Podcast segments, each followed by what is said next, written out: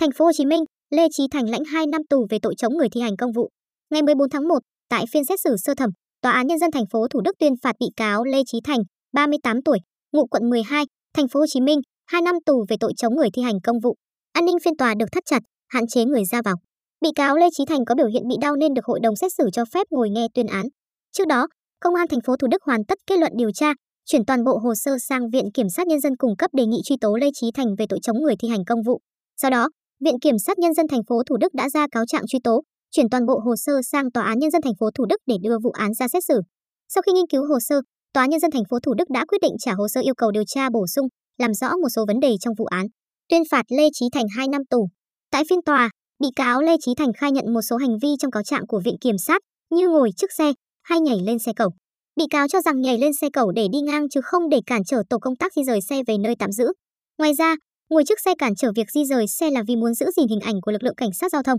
Tại phần luận tội của đại diện viện kiểm sát, căn cứ bộ luật tố tụng hình sự, tại phiên tòa hôm nay, mặc dù bị cáo không thừa nhận hành vi chống người thi hành công vụ, nhưng trên cơ sở đánh giá, xem xét đủ cơ sở xác định tội chống người thi hành công vụ, viện kiểm sát đề nghị mức án 2 năm đến 2 năm 6 tháng tù giam. Luật sư bào chữa cho bị cáo đồng ý với phần luận tội của viện kiểm sát về hành vi chống người thi hành công vụ, tuy nhiên đề nghị hội đồng xét xử xem xét việc bị cáo lần đầu phạm tội với mức độ ít nghiêm trọng. Đồng thời luật sư bào chữa cho rằng mức án 2 năm đến 2 năm 6 tháng tù giam là quá nặng. Trên cơ sở nội dung, chứng cứ tài liệu, hồ sơ đã được tranh tụng tại phiên tòa, hội đồng xét xử nhận định với những hành vi nêu trên, đủ điều kiện kết luận Lê Chí Thành tội chống người thi hành công vụ, quy định tại khoản 1 điều 330 Bộ luật hình sự. Về tình tiết tăng nặng, giảm nhẹ hình sự, bị cáo không có tình tiết tăng nặng, quá trình điều tra tại phiên tòa, Lê Chí Thành thừa nhận hành vi như cáo trạng mô tả nhưng không thừa nhận mình phạm tội. Ngoài ra bị cáo được xác định phạm tội lần đầu và ít nghiêm trọng. Do đó, hội đồng xét xử phạt bị cáo Lê Chí Thành 2 năm tù về tội chống người thi hành công vụ, áp dụng từ ngày 14 tháng 4 năm 2021.